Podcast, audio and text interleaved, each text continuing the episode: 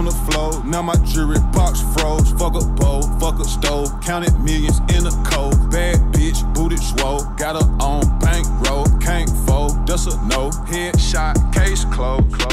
What is up, guys? It's Andy Frisella. This is the show for the realists. Say goodbye to the lies, the fakeness, and delusions of modern society. And welcome to motherfucking reality, guys. Today we have Andy and D J, who loves candy corn, cruise the motherfucking internet. Mm. No, I don't fuck with candy corn, man. I don't fuck you. You will never, you will never catch me, ever. One of these days, Mm-mm. I'm gonna bring you to the dark side. Mm-mm. All right, do your part, Andy and D J. Cruise the motherfucking internet. All right, that's what we're gonna do. That's what C T I stands for. Cruise the internet. We put topics on the screen. We talk about which ones are true, which ones are probably not true, and then we talk about how we, the people, can be the solution to the problem going on in the world. All right. Then we have Q and A F. That's where you submit questions and we answer them. You can submit your questions one of a couple different ways. The first way is, guys, you can email those questions into askandy at andy frisella dot com. Or you can go on YouTube under the Q and A F episodes and you can leave your comment as a question and we'll pick some from there as well. Other times we have real talk. Real talk is just five to twenty minutes of me giving you some real talk. Other times we have full length. That's pretty self-explanatory. That's where uh, somebody comes in on the show and we have a conversation. We also have seventy-five Hard Versus. This is where uh, people who have completed seventy-five Hard come on the show. Um, they talk about how they were before, how they are now, and how you could be like they are now uh, with your shit together as opposed to having your shit not together and being in your parents' basement making passive-aggressive comments on the internet to people that you don't know. Um, so it's episode two oh eight and it's free in the audio feed. All right. I don't charge for it because I look at you guys and I look at the world and I say, holy shit, we all need some fucking help. All right. So I'm giving you the program for free. Go listen to it. It's called Live Hard. Uh, stop being a piece of shit. How about that? We have this thing called the fee. And the fee is this.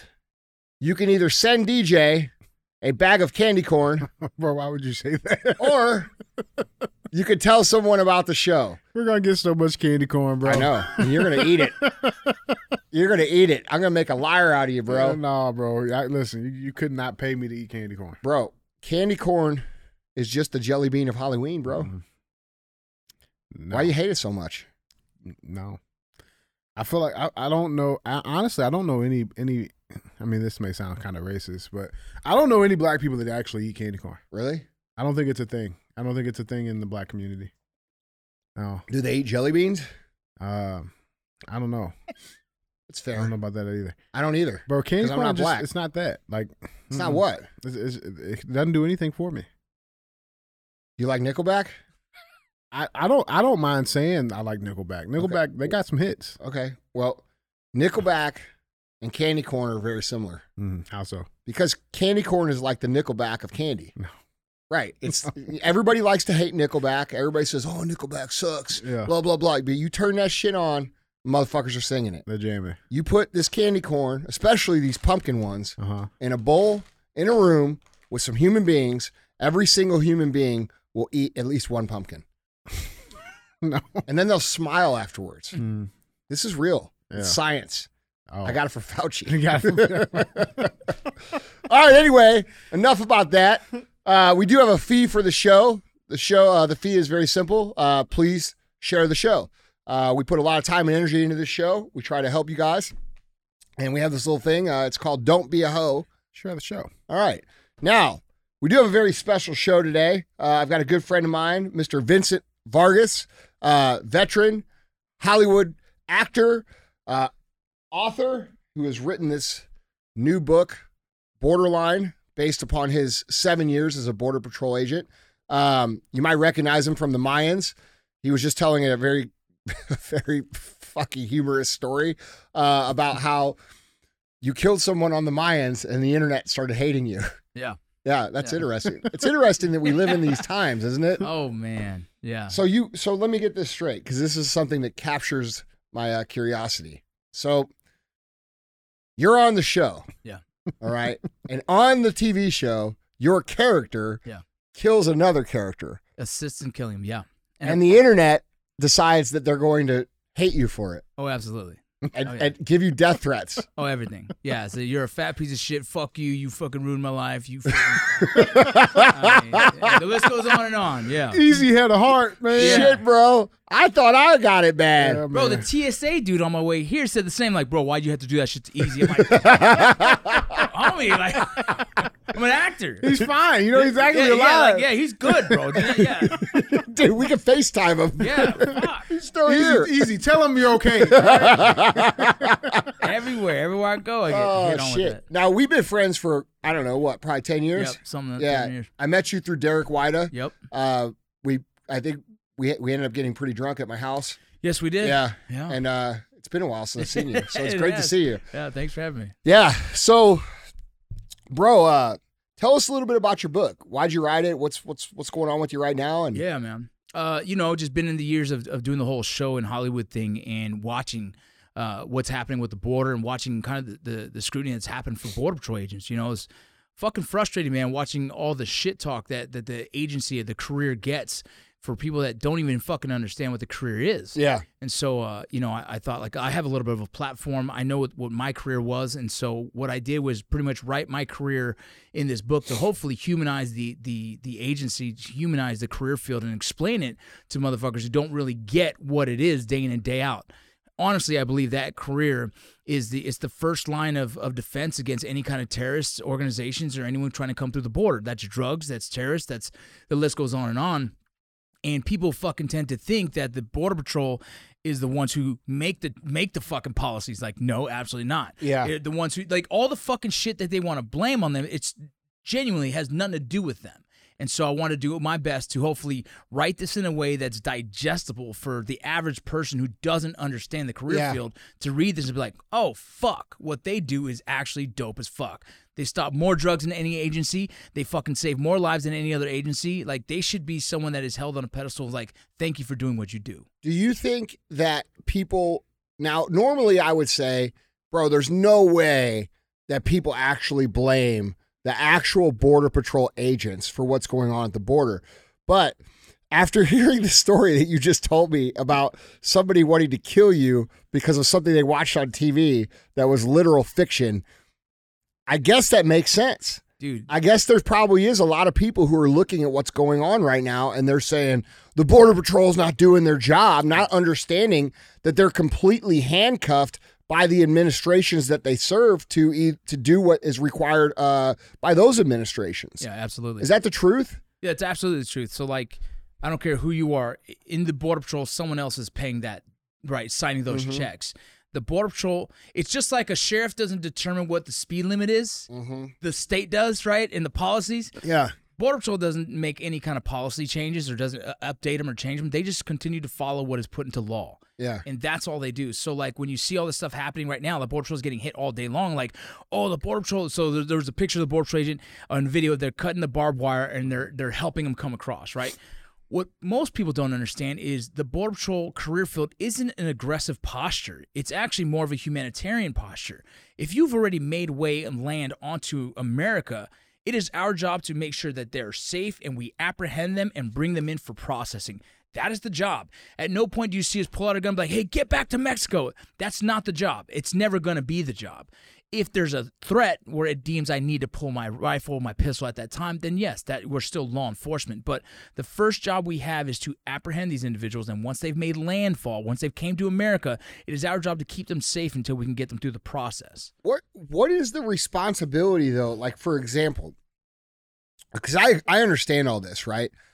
But, like, when I've, and this is going to be a little bit of a, you know, connecting of dots here, so follow me.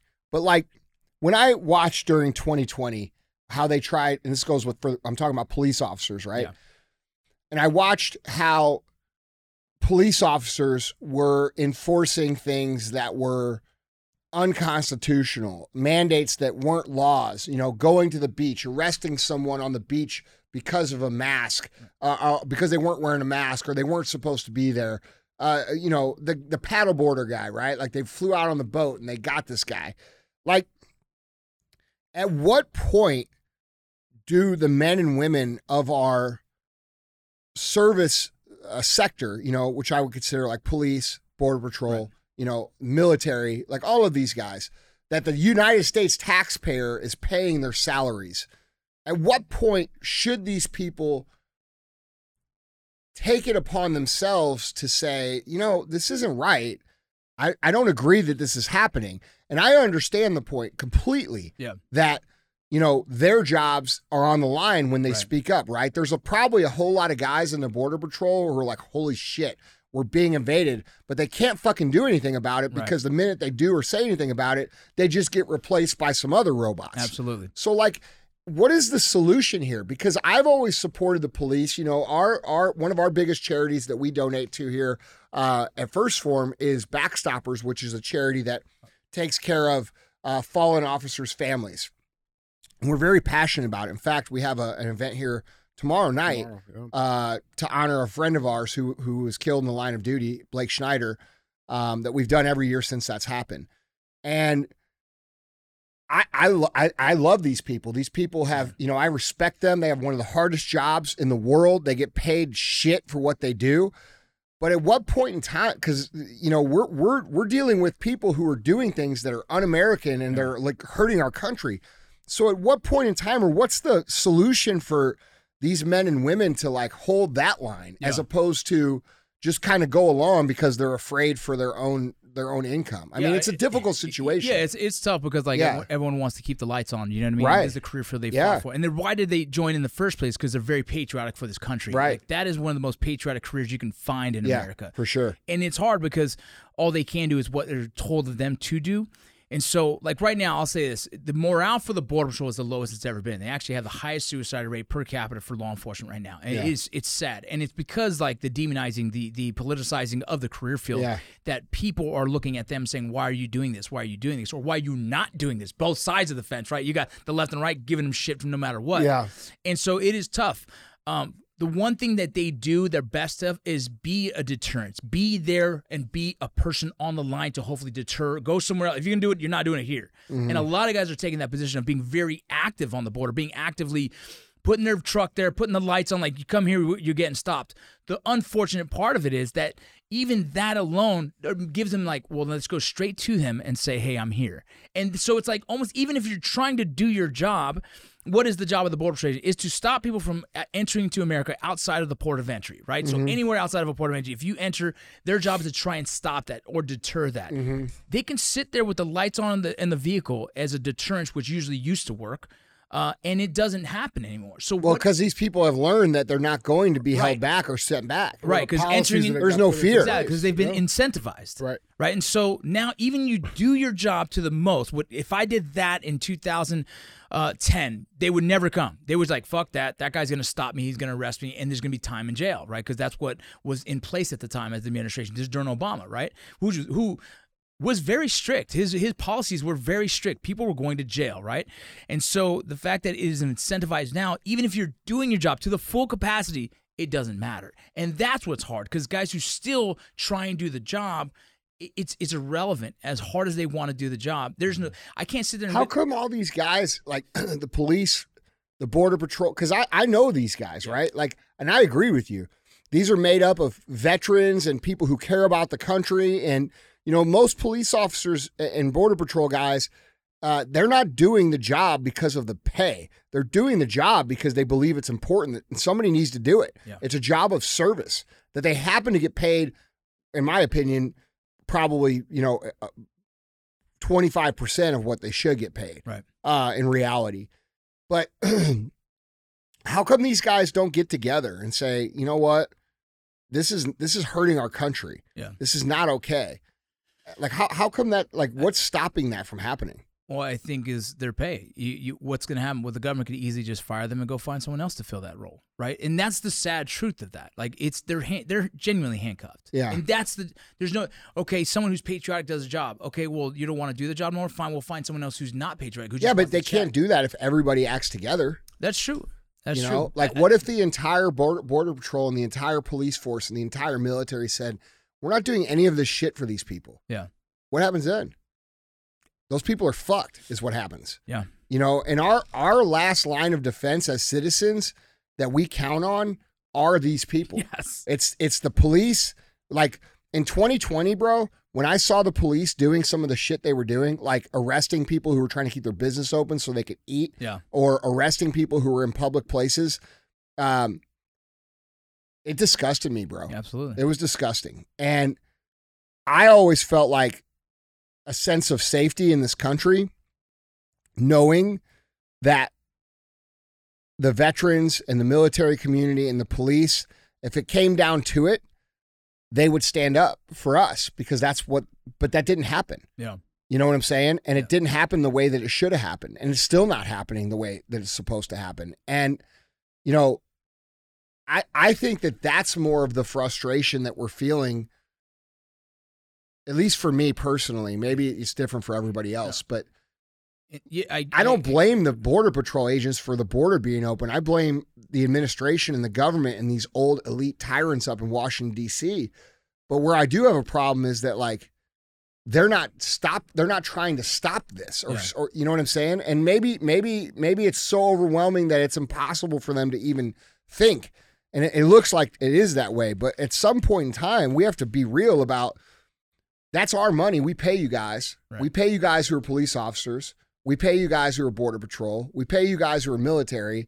And you guys look out for the interests of the government yeah. and these elite tyrants, and not the interests of us people. And it's becoming a very dangerous situation to be in the middle of for those people, right? That, that's kind of what's happening. Like, so if you watch social media right now and you watch, like, just the comments of everything, that's what you have. You have, you know, the liberal side of it, very liberal side would be talking more like, oh, let them in. You know what I mean? You're like, oh, yeah. fuck, that's weird, right? Yeah. Then the more conservative side was like, well, fucking Border Patrol's helping them.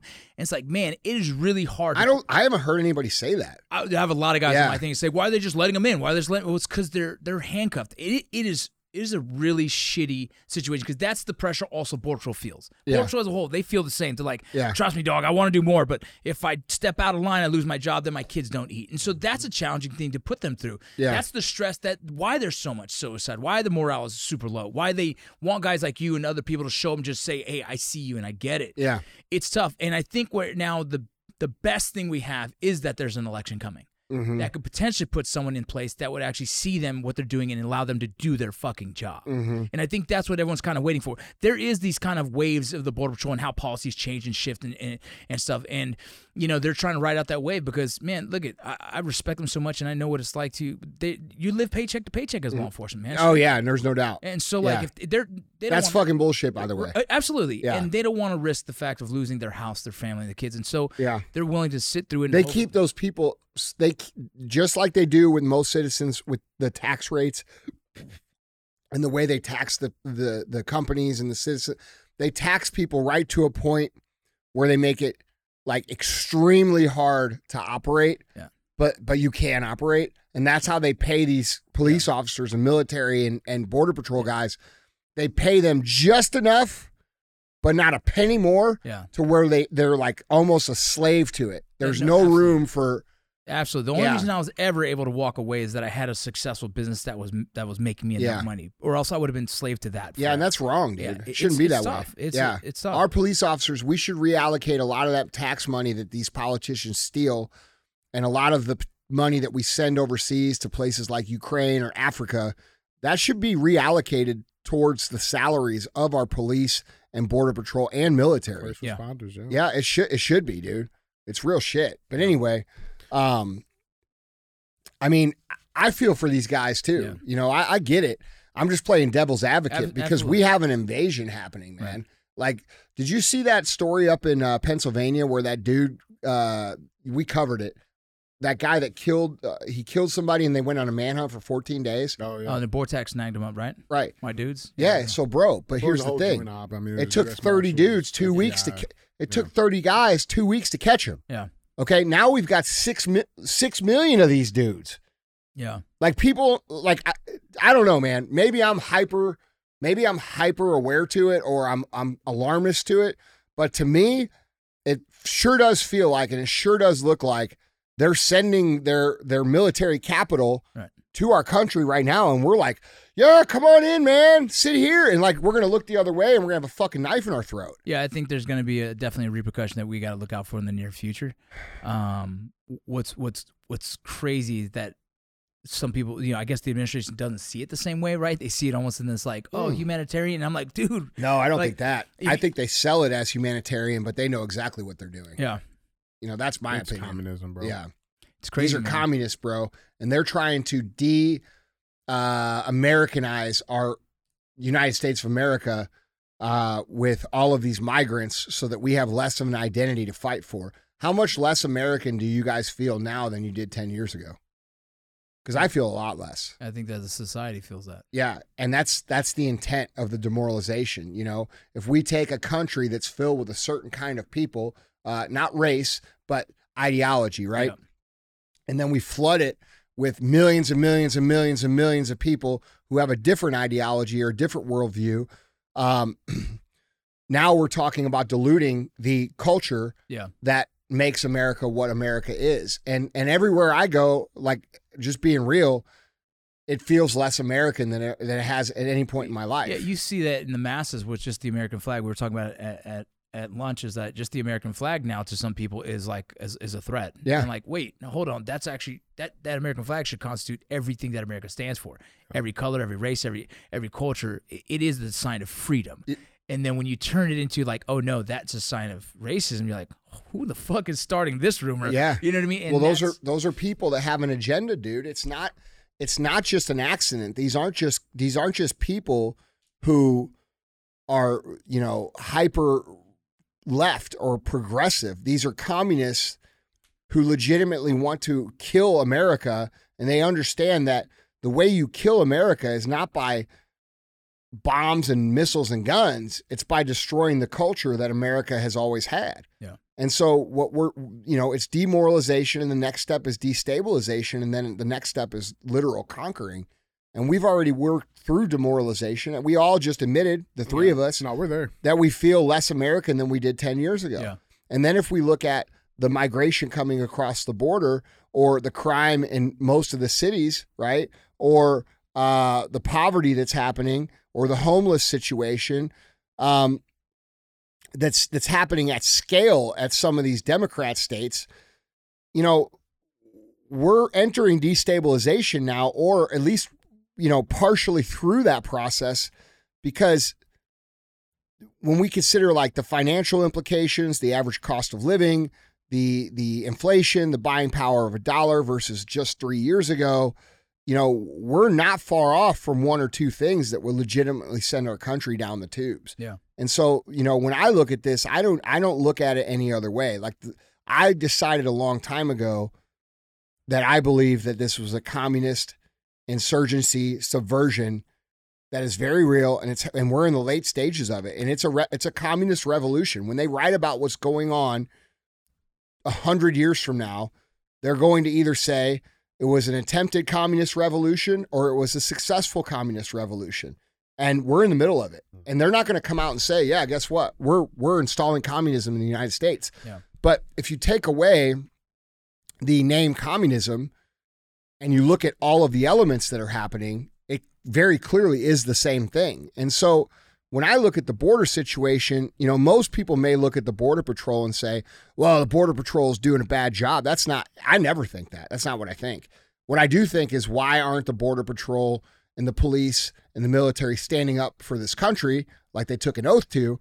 But I don't blame them for being in the situation. I blame our government, yeah. which I think is, and I, but I don't know, like, that's me. You know, yeah. I don't think most people are, I, I think most people still aren't seeing it the way I see it. Yeah. I think a lot of people are still seeing it surface level.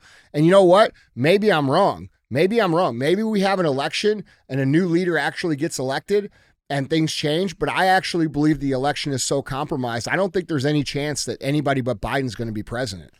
I, I don't, I don't think there, I don't think, I don't think Donald Trump, because listen, he's going to be the candidate. And and he's gaining more and more and more steam. He's ten points ahead of Biden. He was never, ever, ever ahead of Biden in the same exact poll. He's ten points ahead now. Yeah.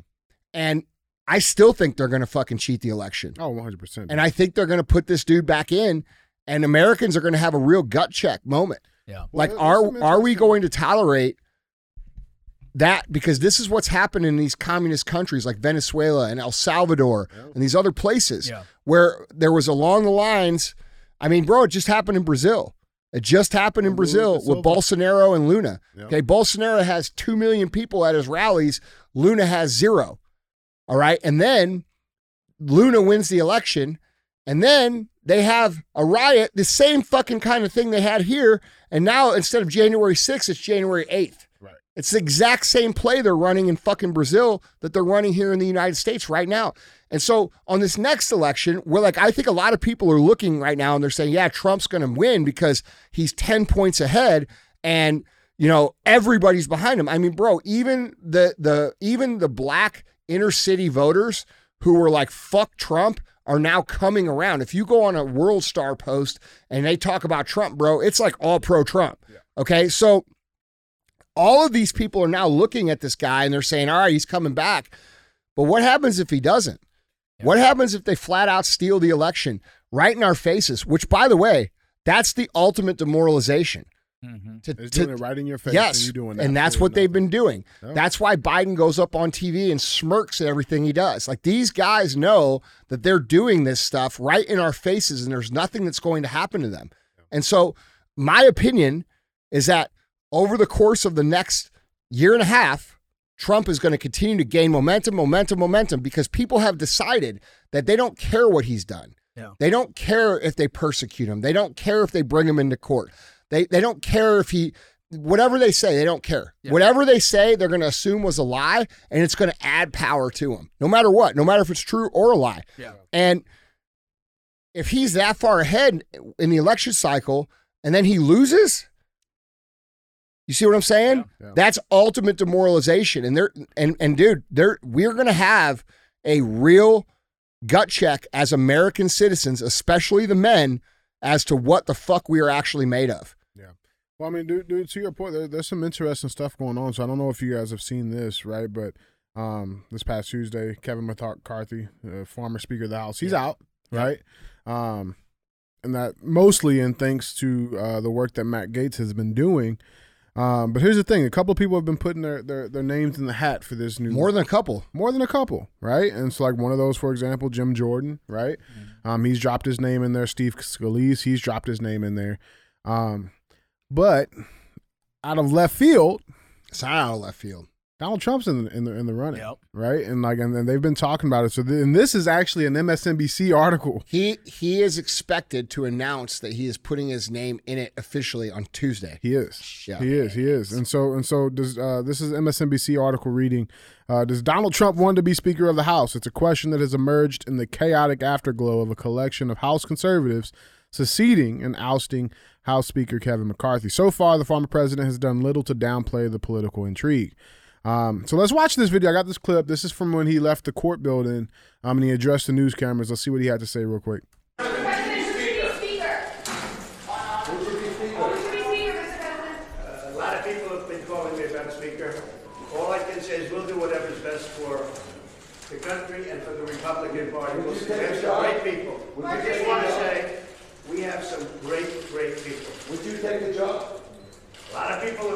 About it. I'm focused. You know, we're leading. I don't know you. I'm sure you don't read too much in the papers. But we're leading by like fifty points for president. You know, my focus is totally on that. If I can help them during the process, I would do it. But we have some great people in the Republican Party that could do a great job as Speaker. Well, what about Marjorie you? Taylor Greene called for you to be Speaker yesterday. Yeah, I think she's a wonderful woman, Marjorie, and a lot of other people involved in that too. I'll do whatever it is to help, but my focus, my total focus is being president and, quite honestly, making America great again. Yeah, so then even the White House responded, right? So so K G B, uh, she she was asked the same That's question. What her name should be. It should be K G B. K G B. Yeah, yeah, you know, that's what it should be. yeah. Yeah. Uh, so let's see what she had to say from the White House. In any of the meetings about this in the last twenty-four hours, has anybody in the West Wing heard anybody talking about the possibility of Speaker Trump? This is something for House Republicans to figure out. This is something for them to fix. We're not going to get involved in the speakership. We don't care who they, who is in the race or who is out the race. That is not for us to figure out. The president doesn't have a vote. No one here has a vote. they have to figure this out. Thanks for Tell me you're nervous and scared shitless without telling me you're nervous and scared shitless. Bro, that was crazy how right? she responded to that, considering all the clips that we've watched her respond. Bro. Like, bro. She's nervous as fuck. No, no, that was fear. one hundred percent. Not, o- not only did the, re- the, reason, the reason she did not say anything with her normal smart-ass mouth is because she's afraid he might get it. Well, dude, what what the Speaker of House will give him, bro? Like, that's third in line of succession. They already got open indictments uh, or, or open impeachment inquiries going on against Biden, bro. It would not be very difficult to fucking clean house. That's the easy route into the fucking presidency. Very easy route. And then think about it. They give him that that, that would give him five years if he ran for you know continued his run for election. Now you got five years. Wow. It's a wild. I don't know. It thing. seems like way far outside the realm of of, of reality. Um, but you know, this has been tossed around over and over and over again for years, for years. And uh, and at first it seemed kind of far fetched, but now, like, dude, this is a real possibility. It's a real possibility. I thought it was crazy to hear that they're they're starting to build the walls again. Right. Well, nobody wants to talk about that. Right. Like, like, bro, the that that whole thing there. I got that. You got that? Oh, hell yeah. I got All right. That. We'll wait to that. Yeah. But yeah, I got a lot to say about that. Wow. Yeah, that's insane. Yeah.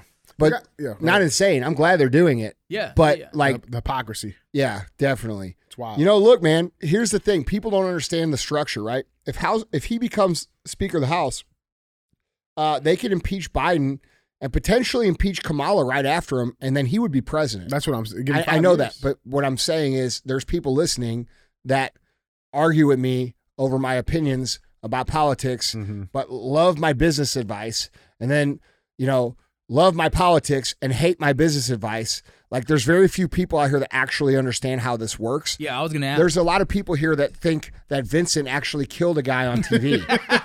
Okay, so I have to explain it. Yeah, right? Explain it to me. Explain it to me, because I'm not too clear about so, the Speaker so of the House. So how this works situation. is if very Trump, powerful position. If Trump is voted Speaker of the House by Congress, which they have the power to do, like if all the Republicans who are members of Congress voted for Trump to become Speaker of the House, he would become Speaker of the House. And there's nothing the Democrats can do because they don't have enough votes to stop it. Not right? only that, there's no requirements that you actually have to be a congressperson. You don't have to be a member of government. To become. Okay, you could be a pro- they could elect me. Yeah. All right?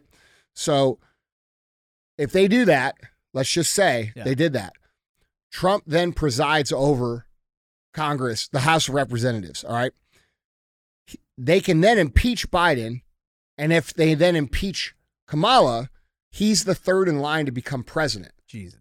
Yes. Yeah. So and so the House is like, I mean, dude, like, so the checks and balances of our government, the House, they're a position, they have some, I mean, it's an extremely powerful position, right? Yeah. Like, all of the investigative uh, committees, that's all in the House of Representatives. Oh, so there's a wow. lot of power and sway.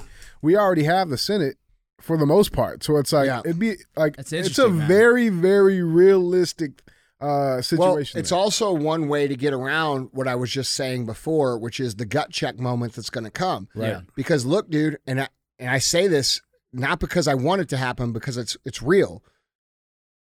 If it is very clear that this man is, you know, won the vote and won the people over and they steal the election, it's going to require violence. Oh yeah. It's going to require violence. And all these Border Patrol people and all these police officers and all the veterans, they're all going to have to decide what team they're on. Yeah. That's where it's going to, and that, that is the precipice point of violence that I see in, in the near future. When countries who have dealt with this sort of um, tyranny, tyranny or, or, or revel- attempted coup, because that's what this is, mm-hmm. okay? If if oh, it comes successful coup, it, it what? Well, I think the coup actually happened in the sixties. But the point is, I believe personally that the election was already highly manipulated, just like it was. I mean, if you watch the Arizona election, that just confirmed yeah. what happened. So, and we can argue that all day. Like, we can argue that Trump did thirty rallies with thirty days into the election where he had no less than seventy-five thousand people at each rally, and Biden was in his basement smiling because they knew that he was going to win, all right? We can argue this all day, but my personal belief is that it was already stolen. And that's the belief of a lot of people. A lot of people feel that way, all right? Because every fucking person they know voted for him. Like, every single person that I know, with the exception of like a few like far left weird ass motherfuckers that I happen to be friends with, and y'all are still weird. I love you, but you're weird as fuck. And you should probably listen to your cousin Andy a little bit. All right. Real talk. But the point is, is that everybody fucking voted for him the first time, with the with the exception of the Hollywood elite types or the far left progressive communist blue hair people. And and even so, the people who didn't vote for him, who voted for Biden, are now shifting because they're like, holy shit, look at what's going on. This is crazy. And they're waking up at mass. And so if all these people are looking around and we're like, oh yeah, that's our guy, that's our guy, that's our guy, and they steal it again, this is where those other countries like Venezuela and El Salvador failed. And this is the point of, of contention where they legitimately failed as citizens to defend their own country against this communist movement. And so in my opinion, I believe that if the election is blatantly stolen, it's going to be a time to decide for American men and American veterans and police and military, do you believe in American freedom, or are you willing to let communists take over? And and that's going to require violence. Yeah. And and bro, I'm all about cultural revolution, because without a cultural revolution, we will never have American culture. That needs to be strengthened. That, you know, when we talked about not feeling less American, yeah. The reason we feel less American is because when you and I were growing up, we're the same age. Um, we we were taught, you know, that people who won in life and did good things and built things, those were people were like celebrated. Yeah. And now it's the opposite, mm-hmm. right? And so we have this cultural ideology of no excuses, uh, badass American, fuck you if you don't like it, right? And it's been replaced with, I'm a victim, I'm sick, uh, I'm tired, I don't want to work, give me your shit. It's a totally different mentality.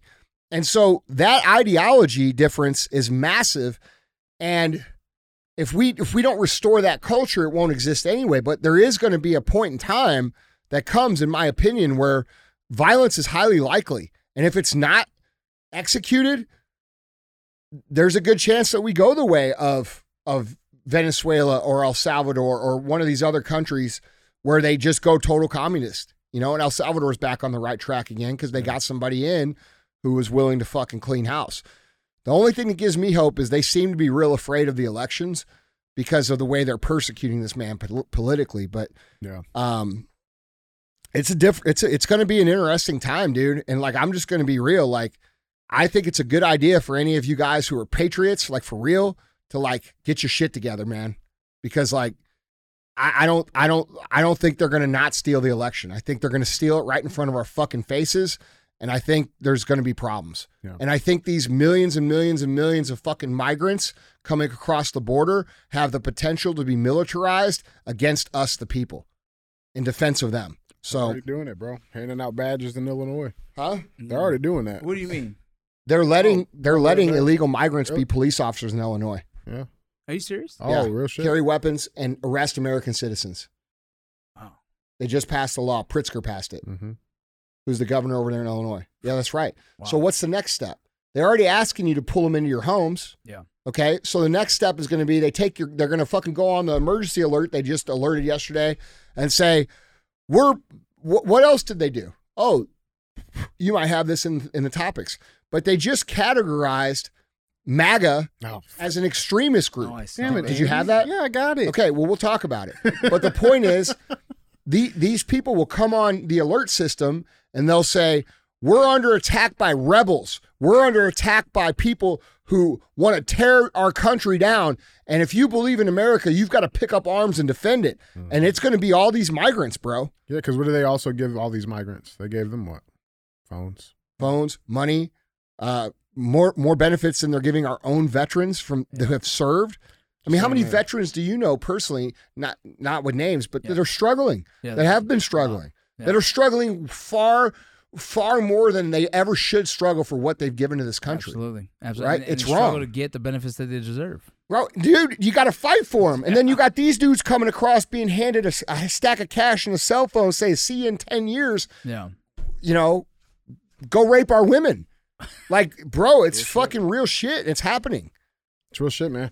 But guys, let's get into this cruise. So remember, if you want to see any of these pictures, articles, links, videos, go to andy frisella dot com. You can find them there. Uh, if you're watching on YouTube, check down in the description below, uh, and you can find the links uh, there as well. So with that being said, man, let's get into our first headline. Our first headline reads, Trump's Manhattan fraud trial enters day four. Uh, so let's do a little follow-up on this. There's some interesting stuff going on. Um, so uh, everybody knows how Trump is. He talks a lot of shit. It's great. Um, he uh, recently shared a clip of A G Letitia James calling him an illegitimate president. Um, now, that's a good clip, but there's actually one that's better that's been circulating around. Um, and on top of the gag order that the judge gave him, I thought this was a really, really interesting clip just to show the people exactly what we're talking about here. Um, so let's watch this clip here. The President of the United States has complained that I'm engaging in some sort of political witch hunt, that I've got some personal vendetta against him, that I campaigned against him. That is not true. This illegitimate president who sits in the White House. That president, because he's not my president, he's an illegitimate president. His days are numbered. His days are numbered. We've got to get ready to mobilize, and we've got to get ready to agitate and irritate until victory is won, but more importantly, until Trump is defeated. Yeah. We will all rise up and resist this man, and ultimately, we'll bring him down. This illegitimate president, I'm going to give you the same level of respect that you gave to President Obama, and that is absolutely no respect at all. Donald Trump has got to go. Hey, hey. Well, let's fucking be honest. Obama didn't deserve any respect. Obama was actually a very hopeful candidate. When Obama got when Obama got inaugurated in two thousand eight, when they actually announced that he won the election and he was in Chicago and it was all over T V, bro, I, like I'm even getting goosebumps about how I felt then. Like I, I didn't vote for him. But like, dude, like I felt very hopeful for America. I said, bro, this is great. Like it's our first black president. It's going to unify people. Pe- like this, if this guy comes in and says what he's actually about, it's going to be amazing. And what'd he do? Nothing. He came in for eight years and fucked our shit up. And now he's still fucking it up with this old bag of shit, Joe Biden. Okay. So like, let's be real. Obama started with a very high level of respect and he quickly deteriorated. It had nothing to do with Donald Trump. And most American citizens feel that way. Yeah, one hundred percent. Uh, but with with all of this going on, so I mean, this clip right here. You remember that, bro? When he got yeah. elected? Yeah, it was, it was. I think it was like a good unifying feel for a lot of the United States. Dude, I yeah. felt that way too. And I remember I was dating a girl at the time who uh, was very pro-Obama. Yeah. And I was not. Yeah. And at the end of it, I wasn't, you know, it was a different time then too, dude. Yeah, like, it was, like, could you man. imagine like dating uh, one of these fucking people now? Oh, fuck. Holy shit, bro. Everything's weaponized. Must have been, must been hard times for me. To, yeah. Look, all I'm saying is this. All I'm saying is we didn't hate each other. I just yeah. looked over and I said, hey, I hope you're right. I hope you're right. Like this looks good. It yeah. sounds good. It feels good. I hope you're right. I hope I'm wrong. But I was right. You know what I mean? Yeah. It's real shit, man. You don't remember, dude, because you were pretty young. Do you? Do you remember? No, I remember it. Do you? Absolutely. How old were you when that happened? I was in eighth grade. Yeah. I mean, were you hopeful? No, I mean, dude, I thought it was cool, and like, yeah. I, even just seeing the videos, like, I mean, bro, it's millions of fucking people. Out. Yeah. I'm like, shit, this is pretty cool. Yeah. You know, but I, I wasn't like, oh yeah, it's a black president. I can be black. You know, I'm gonna be president one day. I didn't, I, I didn't feel like I that didn't was take it that way. Yeah, but no, D J, I, mean, I didn't just, even. Like, okay, I don't even feel like that cool. was the tone. I think there was yeah. way less racial contention one hundred percent then than there is now. Absolutely, Absolutely bro. Like, like, Absolutely. dude, and young people don't like these twenty year old kids. They don't get that. Yeah. No. Like back in two thousand five, bro, we're walk. Everybody's walking around cool. Yeah. Like we're making jokes about each other. We're having fun. We're celebrating each other's cultures. Like we're black dudes are going to country shows. White dudes are going to rap shows. We're all fucking hanging out. Nobody gives a fuck. Yeah, Eminem. Yeah, bro. Nobody. yeah. But dude, real talk. Like these young kids don't, they weren't around during that yeah. time. So they don't understand. You're trying to solve a problem that's already been fucking solved, bro. They don't have the context of what, of the time before. They I don't know, man. It. Yeah, but but I want to bring up something that's really, really crazy, man. And Andy, you, you kind of alluded to it, but we got to talk about it. So Newsweek magazine, they did this uh, exclusive uh, report. Um, and this headline reads, exclusive, Donald Trump followers targeted by F B I as twenty twenty-four election nears. This is a real thing. Yeah. It's an absolute, and like, listen, guys, like, we've all joked about it, right? Like, I got my F B I agent who targets us. I'll talk to him. He's cool. You know, but we always joke about it. Like, and, and this is real. Like, this is a real thing that they are no longer hiding, right? So if you associate this yourself, is intimidation too. one hundred percent. They, they're just leaking the truth, bro. That's all it is. So, th- so this has been going on for a long time, but they're leaking the truth because they want people to be afraid to support Donald Trump. Yeah. That's what this is about. one hundred percent. This is no different than whenever during uh, twenty twenty-one when they came out. Remember we were up at uh, Ian Smith's gym? Mm-hmm. And it was like twenty, August twenty twenty-one, I think. And they were having that event. And that was the first time they released a domestic terrorism watch list. Yeah. Remember that? We yep. were there, and all of us, because like that was where all of them were that day. Like, it was like, a mass gathering. Yeah, like we were all there. Like we were like, we were all kind of secretly like, fuck, dude, like, are they coming for us now? Like, yeah, what right. the fuck? Like, we got a little nervous, right? But a couple of days went by, and we're like, you know what? Fuck these people. Mm-hmm. But like, dude, th- what this is, this is because the silent majority strategy isn't going to work anymore, right? The first time, they tried to make everybody feel like it was virtuous to stay silent. Mm. That's not going to work anymore. People have realized that they fucked themselves by doing that. So now people are getting loud, and you even have the black communities coming out in support of Donald Trump, which, dude, like, I love seeing that. Um, but th- what I believe this is, is, is this is like, hey, you better not publicly say you support Trump. It's a way for them to control the the energy. Yeah. That's well, how I view and, it. And dude, it's a dangerous thing too, because what people have to understand, the moment that they say something is qualifies as a domestic terrorist, the amount of resources that, that open up when Unlimited. It comes to FISA warrants and all, like, I mean, dude, it's insane. And just by labeling this uh, as domestic terrorist, right? If you follow the certain, the amount of, of invasion into your life that you will be completely unaware of, which it's already at a mass scale, but this allows them to take it one hundred thousand steps further. You like, know, it's dangerous. Yeah, the other the other scary part is that people that are that are easily swayed and easily convinced read that and like, oh shit, is that, and, and they, they believe that. It's not like they don't have a thought process, right? It's all these people that read the title and believe everything. That now is like going to confirm their own beliefs that that were now concreted to them. And it's like people like, I wouldn't say my mother per se, but people in that age demographic who just like reads the reads the, the headline and goes, oh shoot, and now they're going to believe it. It's yeah. it's part of that psychological operations, right, that they do. Yeah, bro, that's a really good point. I hadn't thought about that. Like a lot of people are still in that place where if they read a headline and it's it comes fact. from Newsweek or it yeah. comes from M S M, that that supersedes all the other Yeah, headlines, and it's actually the opposite. Right, their era was the right. news was real, it's, and now it's, it's not. And, and there's a reasonable expectation by them and everybody else right. that what Newsweek or what the New York Times or the New York Post or uh, the Washington Post or any of these places, C N N, Fox, they're all guilty of it. Yeah, and they've become a propaganda machine versus an actual news. But when we were growing up, bro, it wasn't like this. Right. And if it was, we didn't notice it. Right. Like now it's overtly like mm-hmm. right in our faces. And um, there's a lot of people, man, who still haven't unplugged themselves to realize that like you're, this isn't the news anymore. Right. This is an agenda that you are being fed.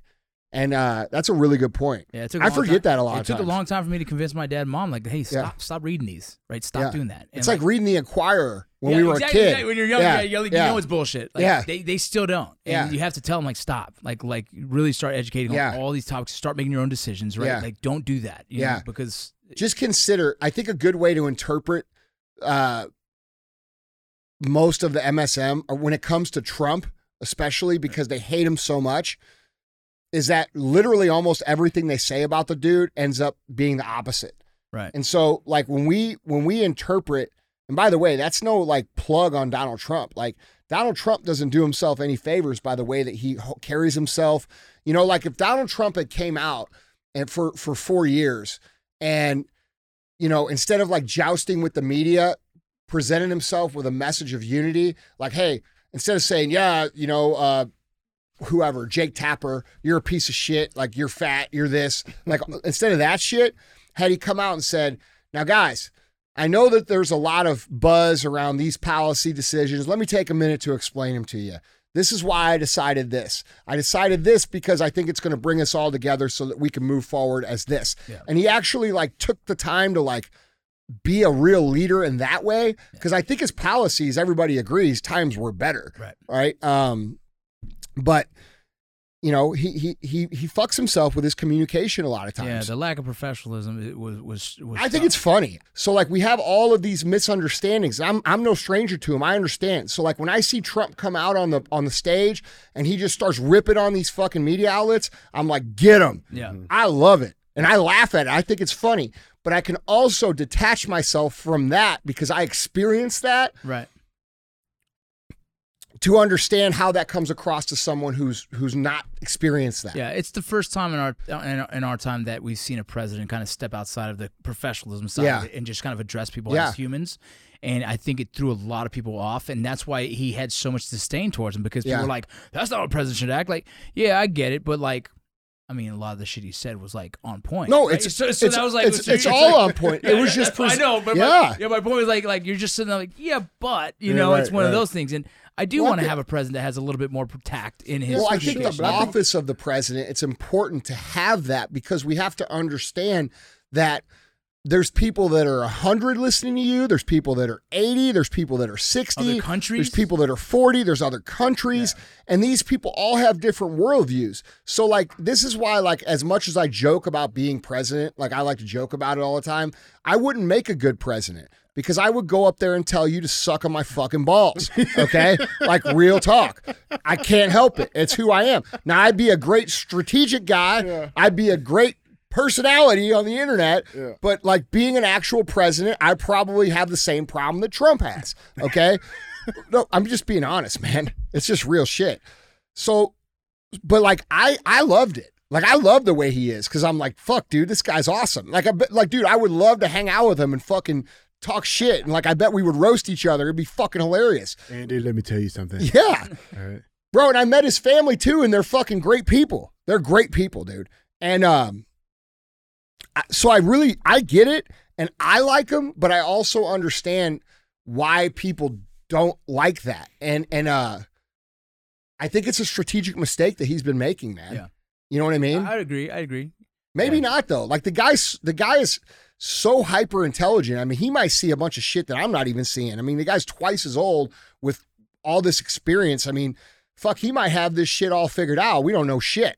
I'm just saying that's my take. Yeah. I love what he says. I love what he does. I think it's hilarious, but I understand why, like, you know, maybe your mom might not. Right, right, right. right. Yeah. My mom, ah, I don't like it. Yeah, right. All right, mom. Or like that lady from last night that we had to, de- like, oh, you fuck. know. Jesus yeah. Christ. That lady. Bro, that's that's a story for after the show. Dude. Um. Yeah, well, guys, jumping on this conversation, let us know what you guys think down in the comments. Hashtag coming for you. Let us know what you guys think. So with that being said, let's keep this cruise I moving. Say come and get it. Come and get it. That's what I say. Yeah, come and get it then. Bro, I'm I'm looking at this like like the net like I, I'm looking at this next year and a half, kind of like this could be it. No, I'm being serious. Yeah, like yeah. I'm driving all my nice shit. Yeah. I'm wearing all my nice shit.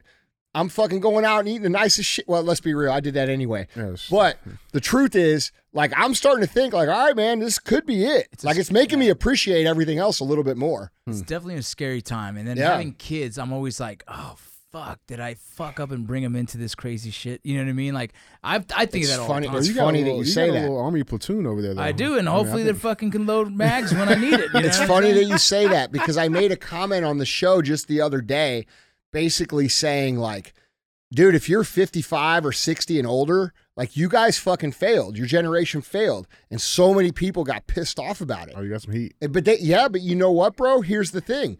That's no different than me saying, well, my generation has failed by allowing this discussion of mutilation of genitals to happen to grade schoolers. Mm-hmm. Like I, I should have been more vocal five or ten years ago about when this shit started to come around, and I wasn't. And so I, that's not an attack on an individual. I'm sure that a lot of you guys that listen to this show, you did exactly what you were supposed to do. But I'm saying as a people, as a group, as a team, we have failed. And not only has your generation failed, but my generation has failed too. So I have responsibility in that as well. So those of you that fucking, you know, hated me because I said that, That's what I'm communicating. Like, I'm not sitting here saying I'm doing it perfect, because I'm saying we fucked up. Yeah. And that's that's something that we have to address before we can correct it. Right. Right? And right. That's all I'm saying. No, that's real shit, man. Yeah. But guys, before but we... you guys did fuck up. Let's be real. Uh, guys, before we get to our second headline, we're going to take a time. We're going to cruise some comments. All right. All right. So let's oh, cruise fuck. comments. I wonder if I got any death threats for... uh, for... Yeah, we shall see. So this comment is coming from at definitely not my dot. Shit's funny, but D J ain't. You got as many trophies as Biden has accomplishments in his entire political career. This guy's hilarious. Yeah, give this guy a trophy. Though. No, that ain't. That's that. It says definitely not Madot. Madot, I will fuck you up, bro. That's not Madot. It says it says it right there. It says not Madot. Right. Definitely not him. Right. Yeah. That guy's funny though, whoever he is. yeah. yeah right. if if not Madot was here, I'd give him a trophy. But I don't see him anywhere. Well, fuck you, not Madot. All right. Uh, yeah. So, guys, appreciate you guys commenting. Guys, uh, use that comment section. Engage. Oh my God! Uh, don't forget to like. Share, I'm gonna start and... picking up. Oh, this was a real person. We just photoshopped him. Oh, you okay? Well, definitely You're not. An asshole. Definitely not. Madot gets trophy. I like. I like the original name actually. At Buck Nasty Back. Well, that Ooh. that's reflective of our listeners. I like it. Yeah, we're, I like we're it. the deplorables over here, guys. Headline number two. Headline number two reads: Biden admin waives federal laws to allow border wall construction in Texas. Another uh, N B C article. Yeah. All right, which. I thought the I thought it was racist. It was racist. I thought they were putting people in cages. They were. It's crazy. I'll, I'll speak a little bit on, on like, it's crazy that people would argue the wall when they don't understand how valuable the wall can be, right? So, like, I'll, I'll just put into perspective. You got twenty thousand Border Patrol agents, just about, right? And but you have three shifts of Border Patrol agents, and so you got your morning shift, mid shift, and night shift, right? Then you have people on admin. So you, you at all times, maybe have somewhere around three thousand five hundred guarding our borders. That's all the way from north... thirty-five hundred? Yeah. That's not enough. No, no, it's yeah. not at all. So you have about, so just one sector, say Eagle Pass, you got about maybe twenty people on a shift spread out through yeah. two hundred something miles, right? Yeah. And so why the border was valuable is because what it did is at least funnel traffic to go to areas that are probably easier access, right? Like the path of least resistance. Mm-hmm. And so it helps in some of these areas that are, dude, sometimes I'm two hours, two and a half, three hours from my actual station. That's how deep you have to drive just to get to your point. And it's only you and me. Maybe one other dude. So if you have bodies coming across and it's like twenty of them, it's like, I'm not going to apprehend twenty dudes alone in the middle of the night. I'm going to call the home. There's nothing you can do. Right. It's such a hard thing. So yeah. when you add a wall, at least it creates the funnel effect to areas that you can actually kind of guard better.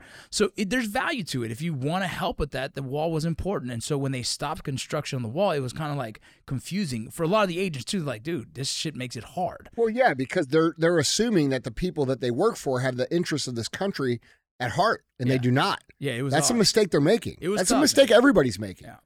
Bro, in my in my America, bro, we have a wall with like literally like a catwalk on the top, like just like prison, bro. Like dudes with guns. Like I'd have some of them automatic, like heat censored, like miniguns. You know, that rotate around, like the shit they put on a ship. Yeah, you know what I mean? It yeah, shoots a missile yeah, out. Yeah, yeah, I know. Bro, they would be heat activated. It would be so fierce that people wouldn't come within range of the wall. Like, we would own the, the, the two miles into the wall, like, because it would be so hardcore. That's what we would do. And, like, it would only take a day of that operating before people would stop. No comment. I'm just saying. we we It would only take a day. It would be over. There would be nobody coming here. I'm all for people coming here. Like, this guy came here. He comes here from Bosnia. Does all the classes, does all the paperwork, yeah. does everything the right way. I'm all for that. But what I'm not for is being invaded by migrants. Not of, by the way, I'm not talking about people from Mexico. I'm That's talking about, I'm talking about the Chinese military age males. I'm talking about the African males. I'm talking about the, the people from these countries that are fifty countries away from us or on the other side of the planet that are being shipped here. Yeah. That's what I'm talking about. I actually... I actually, I think the process for actual Mexicans to come to America should be expedited mm-hmm. because Absolutely. our cultures are aligned. We all, you know what I'm saying? Like, Absolutely. it's a good thing. Um, so, I mean, I just want to clarify that. But, like, dude, if, you know, I don't know. Like, my thing on this border. The wall, bro, though, like, Like, well, I mean, if you if you have no comment, what do you think? What's your opinion? No, I think, like I said earlier, I think the wall was valuable. I think the wall. No, was it's important. Very valuable. Right. Like, and, and, why wouldn't we have a strong? Right. Like, doesn't that? Why wouldn't it, we have that? It helps the the lack of individuals we have actually doing the job. Well, why would we have any gaps in it? Right. I don't. I don't understand it either. You know, the argument. The argument that was crazy was when, when Trump said it. Like in, in like, I don't even give a shit. But it, when Trump said it, and people were arguing, it was like the money. It's like, that's a crazy argument, that the money, and, and and why I think it's crazy is that what we're spending currently right now on just, I'll give you just one example. There's one processing center in Eagle Pass, Texas currently right now that spends twenty-four million dollars a day processing illegal immigrants, right? right? And when you process them, someone comes across, and just to understand the process, they come across, they get apprehended, they come in, we do fingerprints, we do identify their, their right, we do all the things you would do almost in, yeah. in going into prison. Yeah. So there's a database of everyone that comes across that we actually apprehend. And for the most part, they're just walking up to us anyway, so it's an apprehension. And so twenty-four million dollars a day, and this is only one processing center. There's probably about five or six of them. And so just the money alone, just to maintain that, is crazy. And then you talk about how much it would have cost to do the, the, the wall. Like, shit, we could have built that wall many times over, and which would actually have helped the influx not be so bad. So it was just, it was a crazy Well, I think, it, I think the, the amount, if I'm not mistaken, and I could be, you guys could Google this up, but I think the amount to finish the wall was like five billion dollars. Right, and so when and we, we spent so, over, we spent sent over one hundred billion dollars to Ukraine. Well, not even that. That one processing center alone, if you do the, do the math on that one, it comes out to something like eight billion dollars, something like that. So like you, you've already paid the wall once yeah. in one year, and you would have actually deterred a good amount just on the fact that it just makes it more challenging. Well, the only logical uh, conclusion here is that they want those people here. Exactly. And I think that's the thing. I think this is actually a sign. When they're, when they're changing tactics on this and the hypocrisy alone, there's something deeper. And I think that be, with them changing, completely doing a one eighty on this topic, how I see this is that the people that they wanted in this country to destroy it are already here. Like, the damage is done. So you can close the border wall. Now all you're doing is just locking us in. You know what I'm saying? I think the damage is already done. That, um, that that's, that's an excellent point, man. I, I, it's I already don't, done. I don't know that I can disagree with that. Like, they could be saying, okay, we have enough of these people here to do what we needed to do. Yeah, let's lock it down now. Yeah. You know, the and dam- then get some, pull some of our voter base back because we'll, we'll appear to be handling the problem. It's going to be interesting to hear what all these Democrats who, uh, you know, at Thanksgiving dinner are going to have to say about, you know, the wall being racist. And the, is the wall still racist? Yeah, right. Is the wall still racist? Is it still kids in cages? Is A O C still going to the border to cry for a photo, photo op? Yeah, photo opping. Okay, yeah. Is that are, are, is that all done? Are we moving on to something else now? Like, at what point in time are the American citizens going to wake up and realize that you're getting played by all of this shit? Mm-hmm. It's all theater. Yeah. Yeah, I, I, and, and Vince, I want to I want to check in with you on something too. Like, I mean, with your experience, Borstar agent, I mean, you guys got to do some really, really heavy, heavy, cool shit. Um, what was your what was your experience like dealing with the cartel down there? Because, like, so there's this, and I, and I bring that up to say there was this Daily Mail um, article that came out. Todd Benzman, um, he just did an eyewitness report about the battle between the Mexican cartel and border agents down there. Um, Where was that at? And this is insane. Yeah. So, um, article reads, in the early dawn's orange glow, a Texas Rangers commander briefs a heavily armed invasion force. They're preparing to seize a remote one hundred seventy acre Mexican cartel-controlled island in the middle of the Rio Grande River, overlooked by sniper nests uh, and potentially booby-trapped. Um, so, bringing this up, right by Fronton, Texas. Yeah. Um, apparently, there's this like one hundred seventy acre island that is a, a, a stronghold for Mexican cartel. Um, they found weapons cache. They got, uh, yeah. you know, little boulders where mm. they're digging holes under and hiding magazine ammunition, um, all along that. Interesting. Well, I'll say this. Um, yeah, it's obviously all the trafficking that's happening in the borders is, is controlled by some some cartel or another, right? Yeah. Like, there's someone in charge of, every area has a specific cartel that kind of runs that lane. Um, and everything you see from human trafficking to drug smuggling is controlled by someone. Uh, I don't know much about this story at all, but it's not uncommon. Every apprehension you make, every kind of like all the intel that we gather and we start doing uh, specific hits on, on, on targeted houses is because, you know, we know there's some informant or someone who's flipped for the D A or whatnot, and giving us the information to go ahead and apprehend him. And it's all connected to some kind of cartel. And that's, I think that's just uh, that's just the facts of it. Uh, it's, I think it's totally ingrained into our government somewhere, in some way, shape, or form, because how much money is involved in smuggling. And so it's a... That's it's a big, big point. Oh, it's a very, very shady, scary kind of environment, and that's what you do down the border. If you're apprehending dope bundles, it is attached to some kind of cartel. Well, it's also attached to our own three-letter agencies. Let's be real. Fucking, you don't have to say anything. But, uh, no comment. The C I A, the C I A pretty much put fucking Pablo Escobar in business and then decided he was a problem. They got rid of him. And we can go on and on and on about a bunch of shit like that. So, yeah. Um, yeah. Guys, yeah. yeah. Uh, I would build a bigger wall. So I'm going to start this thing. If I were president after every segment, okay? If it were me, we would have a wall that was at least four times that high and ten times that thick, with our best automatic heat sensing, people annihilating, people vaporizing miniguns uh, that were automatically on the top of the wall. And then I would give all of the border agents, they could maintain it. That way we could maintain that whole structure with the, the little manpower that we have. It would work. All right, that's what I think. Yeah. That's what I'd be doing. Vote for me. I'm all for immigrants. I'm all for people coming here. I love cultures. I think it's great. I love the Bosnian culture. I love the That's Italian right. culture. I love, you know, uh, the Asian culture. I love the black culture. I love the white culture. I love all the cultures. I think they all have things to offer. And I, I think that's what makes America amazing. Yeah. You know, I'm all for it. But like when we're bringing people here by the millions that do not want to partake in that culture and want to bring their culture here, yeah. that's a problem for us, because that dilutes the entire soul of America in a very real way. Yeah. yeah. So, you know, ask you guys self, do you feel more American or less American now than you did five, ten, fifteen years ago? Yeah. And give an honest answer. True, man. Well, guys, let's get into our third and final headline of the show. Headline number three. Headline number three reads, Women's Tech Conference overrun by men claiming to be non-binary draws amused reaction. I love this. Have you seen this? No, I have not. Oh, man. Listen, these these people are wild. But this is like a backfire, right? Like, it is what it is. Uh, so a tech conference for women and non-binary workers in, in the field last week was overrun by men, uh, where an organizer said some unwelcome guests falsely claimed to be, quote, non-binary to make it in. And some onlookers watched the ensuing outcry unfold with amusement and a lack of sympathy. Quote, you have to admit it's pretty funny watching a dude yelling about dudes being dudes. Said outnumbered guest Ben Ferguson on Wednesday. Uh, indeed, Cullen White, chief impact officer of the group that organized the seminar, Anita B, chastised attendees for uh, having lied about their gender. Who, who are they to judge someone's gender? Yeah, how do they assume that they were not non-binary about? in the non-binary binary system?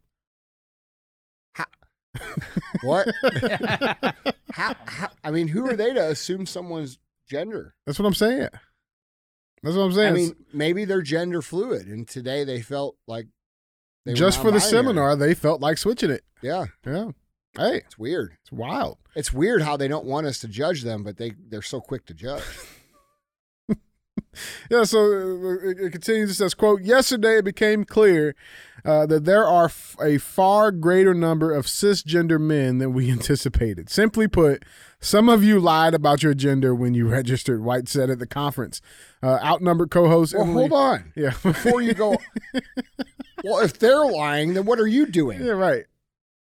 How? What makes them? What lying? makes you the the judge, jury, and executioner on gender identity? Right. If they're lying and they're saying that they are something that they are not, how do you know that they actually aren't that? Yeah. What makes the person like? What makes them? Non-binary. Non-binary. Like, bro, the conversation, like, the, th- this whole situation is so fucking good. It's great. Like, this is what needs to happen. More of it. Yes. You want to go do it? Yes. Yes, I do. Yes, I do. Yes, I do. And Anisha. Yes. No. Andy. With an eye. With an eye. Yeah, that's great. That's great. Um, so it continues, says, outnumbered co-host Emily Compagno said she didn't feel any sympathy for anyone at the conference who complained about men gaming the system. Quote, what do you expect, she asked. Uh, of course you're going to have the whole camel eventually get into the tent because you have been totally fine with his nose going in there. Uh, so here's a clip from the, uh, the seminar. Um, there's a shit ton of dicks in there. This is amazing. What is this event? Why? Why are they all? Why is everybody uh, from India? Yeah, I, I think it was a tech event. I'm. That's. I'm, I'm not, pretty sure. I'm being for, I'm being for they real. Just must have more balls than actual Americans, bro. Yeah, I, I think it was some sort of tech event. So, so there's actually a tweet here from uh, Avni Barman. Um, She tweeted, quote, shocking to see how many men showed up to a women in tech career conference claiming non-binary on their G H C registration status, shoving, bullying, and bribing the women there. Uh, yet I still get comments all the time, quote, I thought we solved the women in tech issue a long time ago. Sad to see how low people are willing to go in a tough job market. What do you think we should do? Um, and then she tweeted this picture. I guess she got a message from another woman that was at the conference saying, Uh, she, the messages read, it's crazy this year. I got shoved by a guy into a door frame. A guy sold his one on one spot to this girl for a thousand dollars. I was talking to a recruiter, a recruiter at H P E. He whipped around me and started asking questions because he didn't want to wait in line. Yeah. I mean, listen, where do we start here? I mean, let's be real. Okay. Like, this is feminist. This is a result of feminism. That's what you wanted. Okay, this is what the fuck you guys wanted. All right, you wanted to villainize men for every single thing that they've ever done and every single place they've ever existed in society. And we have all, every time the men said, hey, we want an only man event, we were called misogynists and fucking all these other names, right? So you do a women only event and people show up. And women show up. And there you go. And you get mad about it. Like, this is absurd shit, bro. Yeah. Men are men. Women are women. It is what the fuck it is. It's okay to have men-only events. It's okay to have women-only events. Whoever's better in the workforce, you get the job. That's how it should be. If you're a woman and you happen to have a vagina because you're a woman and you happen to be more skilled than the dude who is, has a penis. No matter how small. Yes. You can get paid more than that person and have that job. Like, th- like. This shit has gone so far overboard, and this is what we're resulted with. And this is what's going to bring it back to reality. That's so. The hopes, man. That's yeah, the I'm hopes. Curious how many of these dudes just use the non-binary thing to try and get ahead in the in the career field, right? Mm. Like, oh, this, well, they're, like anyone yeah, can do it, but, so but they're not, forced to have to, right? Dude, because it's like, not, listen, it's bigger than that, though. Yeah. Because for years and years and years, and nobody wants to admit this, but I will say it, is that um, men who have been skilled at a at a position who have been higher skilled than women have not gotten jobs because they're trying to do diversity and inclusion inside these companies. Okay. And so there's all, there's these differing points of view.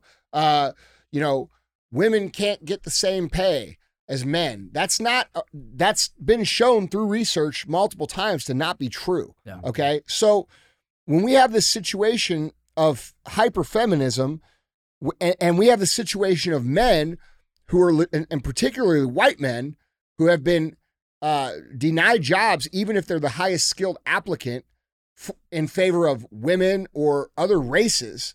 Okay, you're going to have people start to cheat the system because they got to fucking eat. Yeah. All right. So that's what we're talking about here. This is real shit. Mm. And this idea of diversity, equity, and inclusion and giving people jobs because they have a certain skin tone is bullshit. That's un-American. In or America, between their legs, or or whatever, or who you like to fuck, or any of this shit. Or how you like to fuck them? Yeah, bro. It's it should be meritocracy. Who is the best person for the job? Who could do the job the best? If you happen to be black and you happen to be a female, fucking great, man. Can you do the job? Right? Right. Like, that's what the fuck America's built on. America's not built on giving people shit because they were born a certain way. That's like. I can't control what I was born. Did, did you Did you get to have a meeting before you came here no. and, and choose who the fuck you were? Because no. I must have missed that motherfucking meeting. Did you get one? No. Okay, well, I didn't no. get, these guys must have all got one. So, like, you know, Now it's their fault because they were born a certain way. Okay, it's nobody's fault they're born a certain way. And we're living in a society that punishes people in many different ways for being different than other people. And so we have to have a scale on which we judge people, which is called meritocracy. How skilled are you? If you want to know what meritocracy looks like, look at a football game. Look at a baseball game. Okay, who's on the field? The best motherfuckers in the world. All right, well, there's no women on the field. Well, no shit, because women can't play fucking N F L football because they'll get fucking killed. Okay, this they for that specific job, those are the best people for the job. And by the way, the N F L is majority black. Okay, so what? They're still the best dudes that could do the job. No, just meritocracy, man. None of that shit matters. Be the best. If you ain't the best, stop fucking bitching and get better. Dude, that's it, man. Like, that's the whole entire game of everything. It's natural order, dude. And by the way, that's important to society. Like, there's a there's jobs that are important to society that depend on strong men to do. Yeah, I, right? think, I think too many people are afraid of competitive nature, and I think that's so valuable to have. That's why you ra- I raise my kids in sports, because yeah. in life you fucking compete. The yes. best wins. Yeah. And that's everything in life, you know what I'm saying? But when you start doing this thing like, well, it's not the best, it's just the person that fits the bill, then you start having, you know, sub-average people doing jobs that are supposed to be like high experts, right? And Bro, then you start having it's issues. A big problem in certain scenarios, it's a, okay? It's a like, problem. I understand the good, I, listen, I could say this. I understand why people think it's a good thing. Yeah. Like, I understand that. I do, I really do. I understand why people think, okay, well, we need to work to get some of these people who may have lagged behind in other places into these fields. I understand that. And I actually, you know, there's nobility in that thought. That, I mean, I think that's a good thought. But when we're talking about that versus reality, right. There's just certain jobs that have to be handled by people of certain skill sets. Right. And like, if we're going to, you know, apply diversity, equity, and inclusion to, let's say, being an airline pilot, that's probably not really good for everybody flying on the plane. Right. You know what I'm saying? Brain like, surgery. Right? Yeah, that's what I'm that's saying. Right. Like, you got to have open heart surgery. Do yeah, you yeah. really give a fuck? I don't want the guy that had a D. That's right. I want the A-plus guy. Yeah, Let's man, go. You know what? I was, I was reading the reviews, and, you know, this surgeon, he he got straight A's and was at the top of his class. and But this guy's But non-binary. This other guy. Yeah, he's non-binary. Non-binary. Has, you know, three pronouns. Three pronouns. He's probably the guy. You know what? I, I think, mean, the ma'am. I'm sorry. You, you want to expose the hypocrisy of gender ideology? Ask someone who they'd like to have operate on their fucking brain. Would you like someone who was the best? Would you like someone who scored the best and who had the best track record? Or would you like the person who has pronouns and graduated seventy-fifth out of one hundred to operate on your brain? Which would you rather have? And anybody who says the person who is skilled is telling the truth, and anybody who says otherwise is a hypocrite. They're I lying. Or yeah. they deserve it, and it's natural selection. Let them operate. Yeah. Yeah. Well, like, I, I want the best, and even if that best has three fucking pronouns, are you the best? Well, then you get There the you job. Go. That's and it. That's the other that's, side of the coin. The you know problem is... It's not always the case. It's, well, it's not. You know why that's not happening? Because motherfuckers are so worried about their fucking gender identity, they can't put in the work to actually become skilled at what they do. That's why they rely on the gender identity. Yes. So they don't have to rely like on Like, if y'all actual, didn't worry about yeah. this shit, like who you have sex with or what you think you are, and, and actually worried about gaining some real skills, you wouldn't have to hack a, a conference uh, to get an opportunity, right? Like, shit, dude, these things... This is obvious stuff, and it's like almost painful to, to the societies like this now. Like it's it's just like imagine raising teenagers, dude, and having bro, to explain this dude, shit to them, dog. Dude, why do you think it's I tough. come in here, man? It's tough, why do you think I do this? I don't come in here because it's fucking fun, bro. Yeah.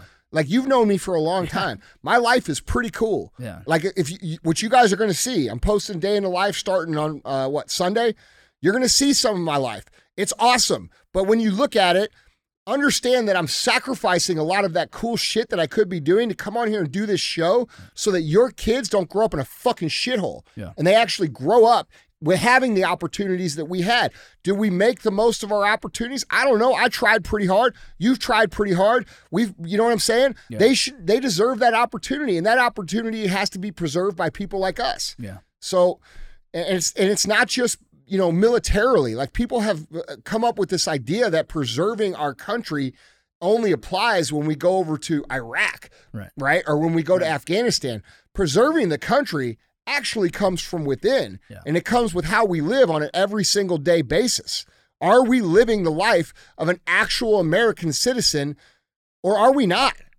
Are we living a free, autonomous life and deciding that we are free humans? Are we making ourselves healthy? Are we making ourselves intelligent? Are we making the best of our opportunities? Or are we taking it for granted and letting it disappear? Right. Because if it's not lived, if the American dream is not actually lived, then it's going to cease to exist for the next generation. Right. And that's why I come in here every single day and fucking say this shit.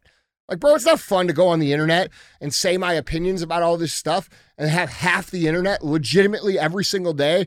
Like, dude, I could I could make the most beautiful, awesome, motivational saying, and it goes mega viral, and I have for fucking ten years. Yeah. Okay? And you'll have comments in there, I love this, but that guy's a piece of shit. Mm-hmm. Like, you know, it's like, fuck, man. Like, I'm a piece of shit. Why? Because I, I, I'm doing what I believe to be right. Yeah. You know what I'm saying? I'm standing for all of us. Like, dude, if we don't live the American dream, it's not going to exist. And you guys out here who are thinking like, well, I can't do anything because I'm just a poor little me. That's what they want you to think. Yeah. They want you to think you're powerless. They want you to think nothing that you do matters. And if they want you to think that's so bad, what do you think the truth actually is? The truth is actually that it's the thing they're most afraid of. That's why they convince you that you're irrelevant. They know that you're relevant. If you started to believe that you're relevant, things would change really fucking fast. That's real shit, man. Guys, that was our third and final headline. You remember, jump down in the comments. Let us know what you guys are thinking using hashtag It's Ma'am. Ma'am! And let us know what you guys think. Bro, I want to do that. Do what? You want to do that? I, I'm, dude, I'm down. I'm gender fluid, bro. Sometimes I feel, sometimes I feel a little bit feminine. I'm not gonna lie, man. Yeah, well, I, like how maybe, you know, maybe it's always been in me. Yeah, you know. Yeah, I don't know. Andy with an eye. That's right. I'm feeling it coming out, man. I'm starting to like evolve. I can feel it happening. You know. Apparently, I can get a better job too, bro. And nobody would say shit because of like how intimidating you look in person. Like they wouldn't even fuck. Okay, all right, Andy, come this way. Bro, I had this dude, I had this dude message me on the internet yesterday who knows me in real life. And he's like, bro, these motherfuckers have no idea how big of a human being you are in real life. Yeah. Yeah. And I'm like, I thanks. Like, like, what the fuck, bro? Well, yeah. They wouldn't say it to your fucking face. No, they right, fucking would. Bro, that's because yeah. the internet, but dude, the internet yeah. would say ninety-nine percent of the shit that's said on the internet would not be said in person. No, dude. When we were younger, you say some shit, you get smacked. Now you don't get smacked. So it's yeah. like they had the balls to say whatever. Guys our age will smack each other. Yeah. Yeah. yeah. Like, if you, dude, you and I could be sitting at my house smoking a cigar, and I could be like, hey, fuck you. It'd be, fuck you. And then we could fight. And then ten minutes later, we'd be like, bro, that was stupid. You know, like, that's the generation that we grew up in. Yeah. Like, my best friends that I'm, like, the best fucking friends with in the world are literally the human beings that I have fought the most physically in my entire life. How fucked up is that? Yeah. Like, I need some fucking therapy, bro. My best friend is my brother and my business partner, and we've gotten in fucking probably two thousand fist fights. That's Fight Club shit, man. Yeah. But, like, bro, that's how you bond, man. That was, like, the real that's shit. Where respect is built. This whole, this yeah. whole pussy-ass shit of guns and knives and thinking you're hard and shooting people out in the street. Bro, y'all a bunch of bitches. Like, for real. Real people, real men go out and fucking box it out and then drink a beer afterwards. Mm-hmm. That's real man shit. Okay? Because respect is built that way. You know what? I better not say that to Vincent next time. Like, I'll get fucking, I have to fight. I don't want to, he doesn't like. I don't want to fight a two hundred fifty pound gorilla, bro. I'd rather not. I'm probably going to hold my tongue. We should start hosting boxing here. Bro, that's what I'm saying. No, I have this amazing idea for this business concept that I can't say on the air because it's so fucking good, but it solves this problem.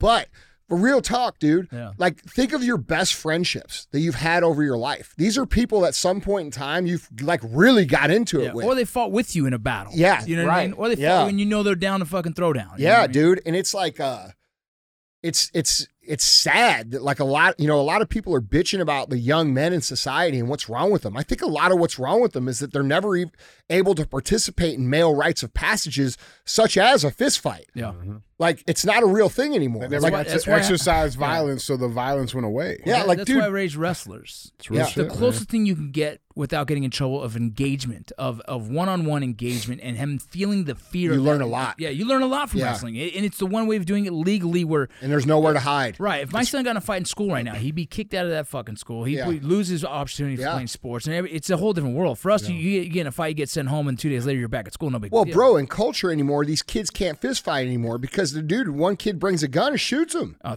because they're getting clout on the internet. Oh, my son got in a fight, and right away I called the lawyer. I'm like, they're going to sue me. You yeah. know what I mean? Because I was like, oh, yeah. this also culture is yeah, suing. Yeah, yeah, you know, yeah. And the other side of it. You know what I mean? Yeah. Like, fuck that. Bro, and if you think about that, like, if you think about that at scale and just think about that lawyer thing, it's closing in our freedoms in many different directions. Yeah. Because all of our laws are made by these lawyers. Everything is over litigious.